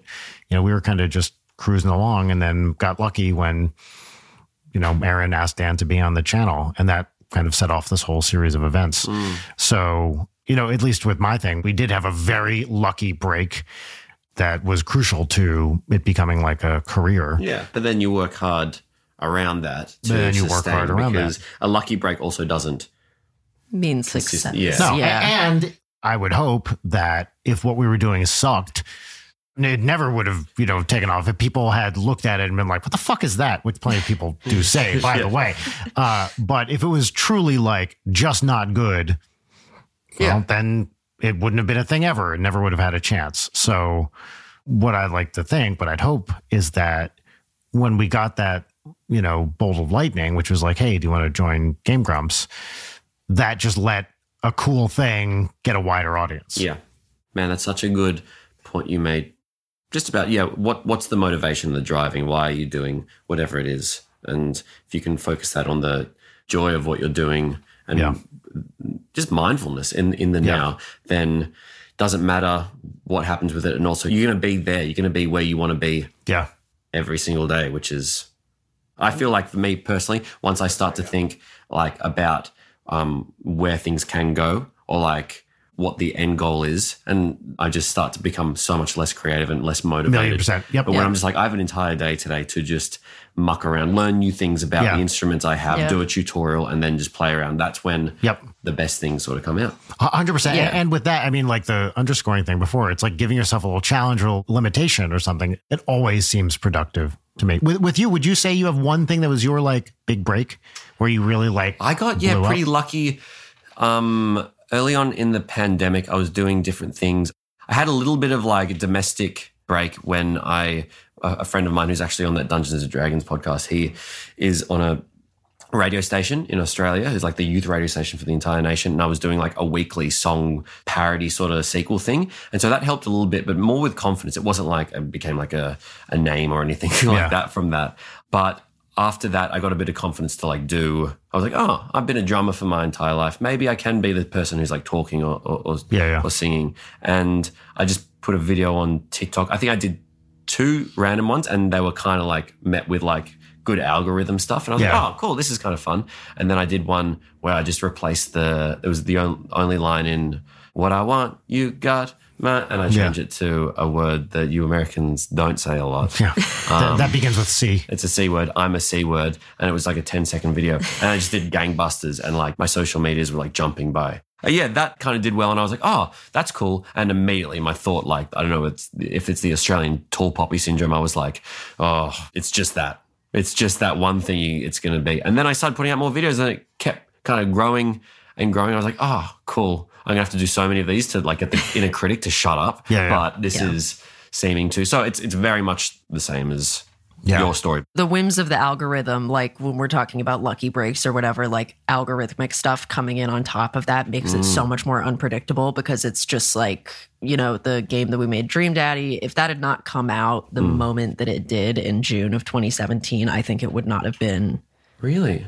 the thing that it was. Why is that? I think a lot has shifted about internet culture, and this was sort of this like post Trump election dire state of needing positive media, especially something that was like affirming to people like me who are queer. And like, I think that there was like a specific lull and a lack of this type of content. You know, there was like a renewed interest in dating sims. I forget if Doki Doki Literature Club came out before Dream Daddy did, I but think they it did. I'm they pretty sniped sure us it on all the did, yeah. awards because they were free. And we, you know, 15 bucks. So you can't Oh, stand you up to it. pe- I, don't try and sell us your stuff. How disgusting to want money for the hard work. Yeah, I know. It's awful. It's called a cash grab, Tom. Yes, exactly. You're you're exactly right. That's Did you exactly have what it people is. like messaging you and emailing you, being like, "I can get this for free"? I'll- How dare you? Oh, Tom, you should pirate the game because you should give money to actual queer people who made games and not these assholes. And I'm sitting here like Oh no! I had to like come out to my family before this came out so people wouldn't think that I was straight. But okay, um, yeah. So pirate it because you know it's not like I specifically went out of my way to hire people who are also queer. But what- anyway, whatever. I don't. I don't think if it had come out at a different time other than that exact moment, it was such a like lightning in the bottle, fucking Yeah. huge viral push. I mean, I say that having come out released another game semi recently, which is a very different type of game, but you see it all the time with like people who work on games for years or anything for years and years and years. And they come out, and if it's not the right moment, if there's some other major trending thing happening, if another huge thing comes out, like it's so difficult to work around the Yeah. tides of the internet. yeah. Are we gonna do segments? Why don't we do a poppin' Okay. and then see where we're we're at? And then are you thinking like a one peach each? Yes. And now Okay. I've told Tom nothing about these. Oh, but that's- great. Yeah, you're going that's in fine. blind, which makes this I even think it'll better. be great. We're gonna we're gonna do a couple segments, Okay. and uh, we'll tell you what they are, and we'll go first, and then you can see what we're doing. Okie dokie. Okay. so our first segment on this show, Tom, is our pop culture recommendations segment, where you get to talk about something you've been enjoying recently. Could be a book, a movie, Encino a Man. video game. hold the fu- hold don't, on. hold Don't edit on. the Encino hold Man on, chat earlier. Hold on. Otherwise, it's gonna hold make no on. sense. Hold on. Just wait. The segment is called "What's Poppin'," and it has a theme song which we add in post. Okay. Now, I'm not going to play it for you now, but I will ask you my favorite question, which is if you were to have heard the theme song, what would you have thought of it? Okay. Um. Don't close the door. It better not be locking, cause you know I'm coming in and my shit's popping. Oh, wow. Great. Okay. That's that's amazing. Wow, See? what's poppin' theme found dead in a fucking ditch. Yeah, right. Tom nailed it in right. 170 whatever episode this is. 100 to 3. I mean, Tom I appreciate crushed that, but it. also I teach musical improv, and Right. my mind went l- lock and poppin', I thought that was great, and and not the question I was asking, but so much better than the answer I was hoping to get. Oh, you sorry, So- you, you haven't asked every single person to That's, sing an that's the alternate. thesis that's- statement of the show. Yes, that's right. I wasn't asking, but thanks for saying it. Layton, what's pop? Oh, okay. What's popping for me is last week I recommended uh, Ray Bradbury's The Martian Chronicles, which I was only a couple of chapters into when we recorded that I have since finished. Fucking amazing. One of the best short story collections of all time. Mm-hmm. Like, seriously, amazing. And so I needed to scratch my fuck me Ray Bradbury itch and re listen to the Rachel Bloom song, of Yep. course. But then read all Rachel Bloom, uh, guest performer on a Starbomb song, by the way. of Yeah. Yeah, I like I that you think- needed to cut in with that. yeah, That was important. yeah. Anyway, so I started reading Ray Bradbury's other short story collection, not Dandelion Wine, which I'm also going to read, but The Illustrated Man. Mm-hmm. Amazing, perfect, so good. I Like I, I can't recommend like the ability that Bradbury has to do like sci-fi horror that's just like so lyrical and beautiful and genuinely scary and like this shit was written in the 50s. It's incredible. Like it could have come out a couple of years ago. So I really highly recommend his short story collections because he rules. Great. Brian, what's poppin'? What's popping for me? I've been watching and enjoying the currently airing television series Silo, based on the Hugh Howey, I believe, books as a book series. I think it was a self publishing thing originally and then became a big hit. And it's about a giant fucking like silo in the ground in some dystopian future. And people live in it. And why they're in it is kind of a mystery. So it's a bit of a bait and switch mild spoilers. First episode starring David Oyelowo and uh, Rashida Jones. I love Rashida Jones. I'll watch anything she's, in. She's great. And they end up not being in the rest of the series much. And that is all I will say. And then it becomes like a Rebecca Ferguson led thing. Bunch of other great actors in it. Tim Robbins, first Tim Robbins thing I've seen in a while. And it's it's good like dystopian sci-fi. I find it very compelling. It's one of those shows that is very in terms of the the lighting very dark and so you're constantly like cranking up the brightness of your screen, but I think it's really well acted and fun and I have been enjoying it. So I've never read the books. Books are supposed to be great too. But it's one of these like big mystery shows. What's going on?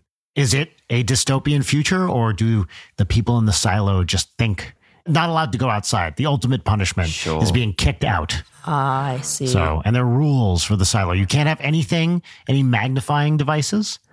And the only way to get up and down is to walk. There's no mechanized transport. And the thing's fucking big. There's like 10,000 people. I'm in pretty it. curious because that's a strange rule. Is like there's Right. monsters outside. No one can have a magnifying glass. It's, we don't know why. What are they hiding, Tom? What, What are are they? capital tiny T, little writing. Yeah. Tiny little answers everywhere. Tiny little well, answers. I've realized that I have my book in my bag because Oh, look I'm at that. actually going to the airport after. So this is something that my housemates got me for my birthday before I left Australia. It's by Ted Ted Chiang. oh, yeah. Uh, Stories of Your Life and Others. They gave it to me because I love everything everywhere all at once. Okay. Yeah. Um, and just other things. I also like. I think who's the guy that wrote Call of the Cthulhu? He was Lovecraft. Lovecraft? Lovecraft. There, you guys, you guys are quick as a whip. Um, just that sort of stuff, which is like cosmic horror. Did you see Arrival? No, I haven't. Arrival is based on one of the stories in that book. Yo, okay. Yeah. I'm gonna. And if you like that, watch Arrival because you'll love it. Arrival's great and upsetting in certain ways. sure, okay. I'm not a crier. I cried my eyes out Yeah, the whole really? credits. Same. Yeah. Same. But I, I'm really enjoying this because I really enjoy books or just media that expands your mind a bit, has that sort of catharsis at the end, and goes, "Huh, I didn't think about that." And this is just doing it in like short story form. That's great. It's giving some like weird. It's it's almost like we were talking about Black Mirror Yeah, the yeah. other Yeah. day. It's a little bit like anthology. You've, you've got little like somethings. vignettes of Yeah. Mm-hmm. here's a thing happening, here's a speculative future thing, like little taste. taste, yeah. Cool. Like your uh, bean whipped, savory smoked whipped cream. Call back to earlier in the conversation. you know, a callback's good when you have to label When it you as a have to- callback. yeah, Yeah. yeah. explain my it. smoky, my s- my smo- my smoky bean cream. I SBC. better go. Episode title. Smoky bean cream. Smoky bean cream. Yeah. Cool. I've never read any Ted Chang stuff. I've been meaning to, and I've, I've never gotten done a couple of stories into that one. I need to come back to it. But if you like that kind of thing, I have a ton of recommendations for you that we can Oh, please. do off air. Yeah. Um, great. What, do we all pop? It. We all pop. Okay, we all pop. Segment two. Segment two. And are we doing one peach? Yeah, each? let's do one peach. If you want as well, this is the place where you guys send me the audio of me singing that other thing before, and I'm going to edit it into a song, and I'm going to make a song around it. I would really? fucking love that Oh, So so, I said that, and then we're much gonna because play I that hate his version. That's yeah. You don't have to play it. I just want to play it now. Don't close the door. You better not be locking. Cause you know I'm coming in. And my shit's pop, pop, popping. Pop, pop, popping. Pop, pop, popping. Cause you know I'm coming in. And my shit's pop, pop, popping. Pop, pop, popping. How good was that, guys? I love it. and what did you think of the what's poppin' theme, Brian? I like the old one better. yeah. Fuck you. All right, now it's time for our final segment, which is normally three parts uh, gratitude exercise and one part petty grousing. But for today, we're only going to do one gratitude and one grousing each. And the name of this segment is One Peach Each. One peach, one peach each. One peach, one peach each. One peach, one peach each. One peach, one peach each. Great. I'll do my lemon first. The bomb, Right. it- And we start with a lemon, which is a bummer, A mild bummer. a mild bummer, nothing too major, just, you know, a little annoyance, like your co host steamrolling your fucking bit. what? When did I do that ever? No, seriously. No, Gaslight Gatekeep Girl Boss King. Do it. That's right. Uh, my, my lemon is uh, now. This is a visual thing. My shoe has a tiny. Look at that. See my sock popping out. Show the there? camera. Good to know the caliber of our lemons, guys. Can everyone see this? Yeah, so we don't touch the table, Don't touch Brian. the table. We just we Look don't. at that. Yeah. See, there's a little hole, hole, hole. That's what you get for wearing Allbirds, motherfucker. Yeah, I, I, I uh, that's maybe the most erotic thing that's ever happened. uh, you can see my sock poking through there, so I need to buy You need to buy a New hard shoes. shoe. a hard Wik- shoe. Wiki Yeah. feed, eat your heart out. You know how you make a hard shoe is you take a regular shoe and just rub it for a little while. Bam! Capital C comedy here. Are you enjoying the bone of comedy? That's right. Listen, that's that's my bread and butter, man. Bread butter. Uh, and so that's bone. my lemon. I, I was walking around today. I was like, oh shit, little shoe hole. Wait, so are all birds douchey to wear? they're like the tech bro shoe, Yeah. or they were. They're But like tech bros they're, are some of the coolest people on they're earth. like Leighton. chuggy tech bro shoes. Like Okay. I think about like 2015, like all the tech bros were like, "Yeah, I love my Allbirds." Oh, really? But if, See, I you, didn't if even they're know that. comfortable, I can't, you know, I can't cast aspersions. In a weed induced haze at 2 a.m. last night, I ordered platform Crocs. So I am not one to comment on anybody Say else's shoe platform sins. crocs. That's incredible. So they took all the material they would have put in the holes and they put them on the head. Oh, Yeah. it's will like two say- centimeters. Wow, what color are they? They're black. Can you show me a photo? Yeah, I- This please. is incredible. Oh, okay, so if you get the purple thing out of my little bag, that's my phone. Oh wow. Yeah. Whoa. Perfect for a small Oh, yeah. pocket. You're fucking cool. While he's opening that Got 'em. up, I will say these Allbirds are comfortable, but the laces do not stay tied well. That's my main That's a complaint. killer. That's a killer for a shoe. Yeah. Not a lot of things that shoes need to be. but stay tied. There is one brand of, not to buzz market this too much, but speaking of tech bro shoes, I did try a pair of Adams, which I liked, and that is the best, like, laces stay tied shoe I've ever worn. In fact, they've designed it so that you can tie the laces and then the shoe is a little uh, stretchy. And so you can just stick your foot in this tied shoe. And it worked pretty Look, I well. like that, but there's something about a stretchy mouth to a shoe. I'm just waiting for you to put your A little off putting. I do agree Oh, Oh, with I that. love a Yeah. stretchy mouth. foot there. Foot there. Right in the camera. Yeah, say it again. Yeah. No, I'm showing my Crocs. That's Uh-huh. the Croc. Oh, nice. Actually, Right, it kind they're- of helps what a they're- croc is. They're cute. When you said platform, I was envisioning Well, so something they have like another like level. disco stew level. Uh-huh. There's of- another level you can tran You can. Yeah, I mean, it's this first image. The second one is some bullshit, Uh. but you know, they're, they're a little chunkier. Yeah. And I also Yeah. got a bunch of Is that a charms. stiletto croc? They look Italiano. Plus, yeah, I also got a bunch of charms for them off of Etsy, including one that's just a middle, little mini lighter. Oh, that's cute. that it's like a functional lighter. Yeah. So I'm a scumbag. so- I'm a scumbag. Uh, Tom Lemon. Oh, my lemon is that I've been here for two weeks and we've all talked about weather for a bunch in this podcast, but Yep. that's my lemon is that I got sunburnt yesterday, which Oh, was beautiful. And I felt like an actual sense of like melancholy and uh, like sadness and like it was deep in me. And I was like, what is this? Oh, it's that I have to go back to cold. Yep. a little bit dark weather. And it's just that seasonal thing that usually you don't have snap in like two days, but now I'm like, okay, yeah, Yeah, cop it. got it. That's valid. What's your lemon, Layton? My lemon is that I've been doing some like personal growth hate that. lately. I Oh. know. it Get out of my sucks. house. That's my lemon is just, you know, having a mental growing pains thing right now. And I hate it. It- you know, Can you give us any more details on it? Oh, Or do you not want Shit, to? what are you Just- comfortable with? a- accepting that like the you know old coping mechanisms and ways of being that previously kept me safe that are like now vestigial and i can cater to you know protecting a feeling of unsafety by like coddling myself and not you know doing new experiences or whatever and i can stay like that forever sure but if I want to change and not have the mental issues that I have, then I need to actively fight against the feeling of like, well, this doesn't feel safe to me. So, like, basically, I just have to make a bunch of fucking lifestyle changes and Yeah. like go places and do things, which Yeah. boo, I hate it. I hate it where it's like, oh man, I'm never going to feel better unless I do these like tangible fucking things that I know that I have to do to grow as a person. Doing scary things sucks. I hate but it. It's like writing, right? You're happy having done it. Yeah. Sounds like you need to go to an improv class. I hate Hell to yeah. say it. What's the saying that face the fear? There's a sign back at the People's Improv Theater. There's a Oh, big really? sign that said face the fear. Yeah. Yeah. You want me to enroll you, buddy? Do it, do it scared. Yeah, Uh, im- yeah. improv for professional comedians. That's the class you should take. improv for you know, wait, improv for men. improv for, For- podcasters. Improv for pod. Wow, and they you know what? and they have you line up in front of a ditch, and then they that's, Shoot you in the back of the head. well, yeah. let's do our peach. I have to pick a peach. One was that the sun's finally out, and who gives a fuck about that? Another one is spicy scallop rolls because those are good.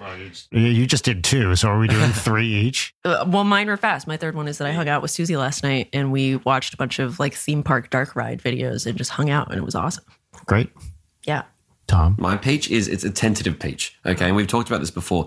I, I made some calls in my flight back. Okay. Flying back to Australia, 15 hours. This is a tentative peach. I made some calls. Maybe I could get into that, you know, that sweet premium economy that gives you like a few inches more on your Yeah, butt, yeah. your tush. So that could be pretty good. Turns out, and this is coming out. I do, I do want to just say on the record, Tom Cardi, did just say a few inches more in your butt. I said a few Okay. inches more around the tush. Yeah. That Um, just shows the important Yeah, part. it's tushy time. This is coming out after today, so I'm not going to incriminate myself. But it seems like they've actually put me into first class, um, and I'm not sure whether I'm going to be able to ride this out. Fourteen-hour flight in first class. and if this so, I I might get there and they might be like, "Oh, yeah, sorry, there's been a mix-up. Um, you're not even on a plane today, Yeah. because you, we've fucked it up." But there is a chance that I'm going to be doing it hot for 14 hours. Have, have amazing. you ever flown first class? I've not. Oh, neither have I. I, I hope I want. I don't know I'm what it's gonna- manifesting this for you. I'm holding a good thought for you. Yeah, I want to s- imagine you with a little champagne flute tiny champagne. and But- like man spreading. There- I there's just- like yeah. there's like first class, and then there's like long haul international first class, Yeah. which I've done once. I was flying Show back off. from from India to New Jersey, and I'm, I may have even told this story on the show. I'm sitting in economy, which is where my ticket was booked, next to a very old lady, Hmm. and She does. Uh, Yeah. I take her life. And long that's story, it. if long your story seatmate short, dies, free upgrade. Yeah, that's sorry, right. sir. Just like Travel college. tip. yeah, if you've that's right. witnessed the miracle of life Yeah. in reverse, uh, automatic upgrade. So I'm sitting next to this old lady, and a young woman comes up to me, and she's like, "Hey, you're sitting next to my mother," and I'm getting prepared for the like, "Hey, can we switch seats?" Mm. And she's like, "I have a first class ticket. Can we swap so that I sit here?" are you kidding? It's- It's like a 15 hour flight or whatever it is, right? From where was I? India to, to New Jersey, which is Yes. actually where Trump, But oh, from, oh, Biden, from M- Mumbai to to Newark. where yes. Biden wants to actually uh, make his new tram, tram line, train line. Have you seen- Indiana, heard New of this? Jersey. Yeah, he's, he wants to make a train over the ocean. Oh, this is American true? thoughts. Yeah, he said, sorry if I'm going off script here, but yeah, we want to make a train line all the way from India into the States. It legitimately Oh my God. said that. And then people off stage are like, what the fuck, What is the this fuck guy is he saying?" talking Yeah, about? Wow. Pretty hot stuff. Well, hopefully, I mean, we're all praying we get Trump back in office in a, in a oh couple my of years, goodness. right? But yeah, so that's the one time I've flown like international super first class was this total like I happened to pe- be in the right seat and this very nice lady who could have, by the way, been in first class for a 15 hour flight chose to sit with her elderly mother and give me her seat. And it was awesome. How do you reckon that works? Like, how did someone? I understand how someone gets an economy class ticket, but how does Oops, I someone? accidentally spent thousands of dollars on my first class. yeah, and I ticket. wanted to all the time. Is it like someone going to India don't and then know. like mum's like, "Oh, I'll come with you." Yeah, that that's a total mystery to me. I, I mean, as is, who can afford those? You know, those seats are those tickets are like twenty grand each or something, Dude, right? this one has come up on. I got the receipt for it, and I was like, "It's got the the first one that I did, and it's got like the thing I, I tried to pay for the the upgrade, and then this one is like sixteen and a half USD." yeah. and I'm It's- like, "Holy shit! I hope they do not charge me when I get there." if you want to see some real shit, look at Emirates Airlines. Oh, they have the little door. Though where you you have, get like, a, a studio whole- apartment. Oh my like, god! Yeah, you have like a, the Seinfeld thing. They're actually filming something there. It's you have a studio audience. crazy. And those are like, you know, it's like a hundred grand for these flights. Uh, occasionally I was just look at, you know, just like, hey, what, what I the like fuck watching the do they do? videos on YouTube where it's like, "Hey guys, today we're going to be traveling in super first class, and here's Yeah. They let But- these fucking influencers do that. And they, there's some where they have like beds and stuff. I don't know where they're getting that. That's what I'm talking about. That what was fun, and this was in Economy when I did fly the LA to uh, Australia route. They had the uh, was it the Airbus with the stairs in economy, and this wasn't like a first class thing, so you could do economy upstairs or on the main level. So there's a small, it wasn't even like premium. It's just how the thing was structured. You could be in upstairs economy or downstairs, and. I walked up and down the stairs on that plane like 30 times just to be like, I'm walking upstairs on a plane. Woo! So, Uh, so you need to sit, take your seat. We're about to land. Sorry. Isn't it funny though, if you think about it, like, if you, oh, okay, I pay more for the next ticket up so I get more space and a bigger TV. I pay more for the next one up because it has like better food and like a more space in the couch. And like, it's kind of justified. It's not justified in the business and like the first class, as you say, it's so much, but it kind of makes sense in your mind until you get to the point. If someone was like, and you can pay more and you get a room with a bed, you'd be like, no, that's just a room. Yeah. I, no, I don't want to pay for that. I have that. What I want is still a seat. I need to have that little sort Yep. of pod I even feel a little weird on the very few times I've, I've had this on a flight with the lay flat seats. Oh, They're yeah. great, but it still feels weird to be laying all the way down on a plane to me. the real villain is the airlines with how much it squeezes Yes, every one and it's just million getting percent. progressively smaller progressively shittier like god help you if you are tall or not super duper Oh, yeah. skinny like ugh, it sucks i love being packed like sardines flying through the sky like god forbade us No, I, when, when I fly, I'm glad that I'm like average height and build. yeah. and then you get to see a lot of people's bare feet Oh yeah. Hell yeah, you I do. love that shit, right? yeah i, I A honestly little thought you something were- for daddy. i thought you were gonna go with a yum like i i, I Me? was yeah yeah, I'll give it to you clean. Yum. We're gonna edit that. Uh, it's time for my peach. would you like to do your peach I would like to do my peach. My peach is I got to spend two weeks with this guy over We've here. had, we've had we've hung out a, a good deal. It's been fun. It's hasn't it? been so fun. You have been so generous with your time. We've done a lot of shit, been able to hang out, do some NSP stuff, other stuff. You're here today. So it's just been so fun to spend some time together, hang out, talk music, do fun shit. Mm. So thank and you. I'll, I'll call you Yes. out. He's been wanting to have work with you forever. Like, no, just yeah, as constantly. I told you, I've swear been a to fan God, for a long forever. time. Yeah. Oh, yeah. Yeah. I've been talking about you forever. And we were talking about guests on the podcast. and We men- mentioned your name long before we started doing the NSP stuff. I love your stuff. I'm a fan. I have admitted this to you, and I'll admit it to, to God and everybody. Well, what a pleasure, Uh, and also so- what a good thing to actually know because it's like, you know, you got to start that conversation somewhere. Yeah. So you know, message the people you like because they might like you too, That's right. and, And, then you it's can do stuff. never hurts just to reach out to somebody and say, "Hey, I love what you do." Yeah, start as a fan, not not like, hey, let's uh, let's let's, Let's let's, collaborate. collaborate. Let's move in together. Yeah, right. But I, I think it, you know a simple just like, "Hey, I like your stuff." Email is is never unappreciated. It might not get a response. Yeah, sure. But one of the great things about social media is that it allows communication between like us and otherwise that might have been hard like emails who knows who's going to see them blah blah blah on instagram which is how we connected Yeah. you know we can dm and just be like hey check it out I never thought about that in terms of like the death of like labels and stuff like that because they're so scared that Yeah. now not only is the the genre of like lo-fi music or like you know studio sort of stuff is like people like that but we can do that all the time now Right. but really the last thing they had was we can get connections we can talk to this person That's over here right. we know these labels Yeah. We know but these are- really now that is also home style as well and you can just reach out That's right. to anyone yeah yeah so um fuck you sony Yeah. Labels. Thumbs down. So I, I realized I said that, then I looked straight at the, At the the sun. camera. Right. Yeah, the Camera. turns off and falls off the Uh, tripod. But yeah, man, thank you for coming out here, taking your time, being on this today. For And it's setting just up been your own so mic. much- and for Yeah. help, yeah, for helping me with the audio. I mean, I fucking broke bullshit. it. I, the second I did it, it started screaming at that us. thing, but- thing has not been recording. uh, so yeah, it's just been great spending time with you. Thank you for being here. Yeah, this has been awesome. And on that note, let's bang. Is that how we end? I guess so. Yeah, we're done. Bye, everybody. Late Night is produced by Brian Wecht, Leighton Gray, and Jarek Centeno. Follow us on Twitter at Leighton Night, on Instagram at Leighton underscore night, or email us at leightonnight at gmail.com.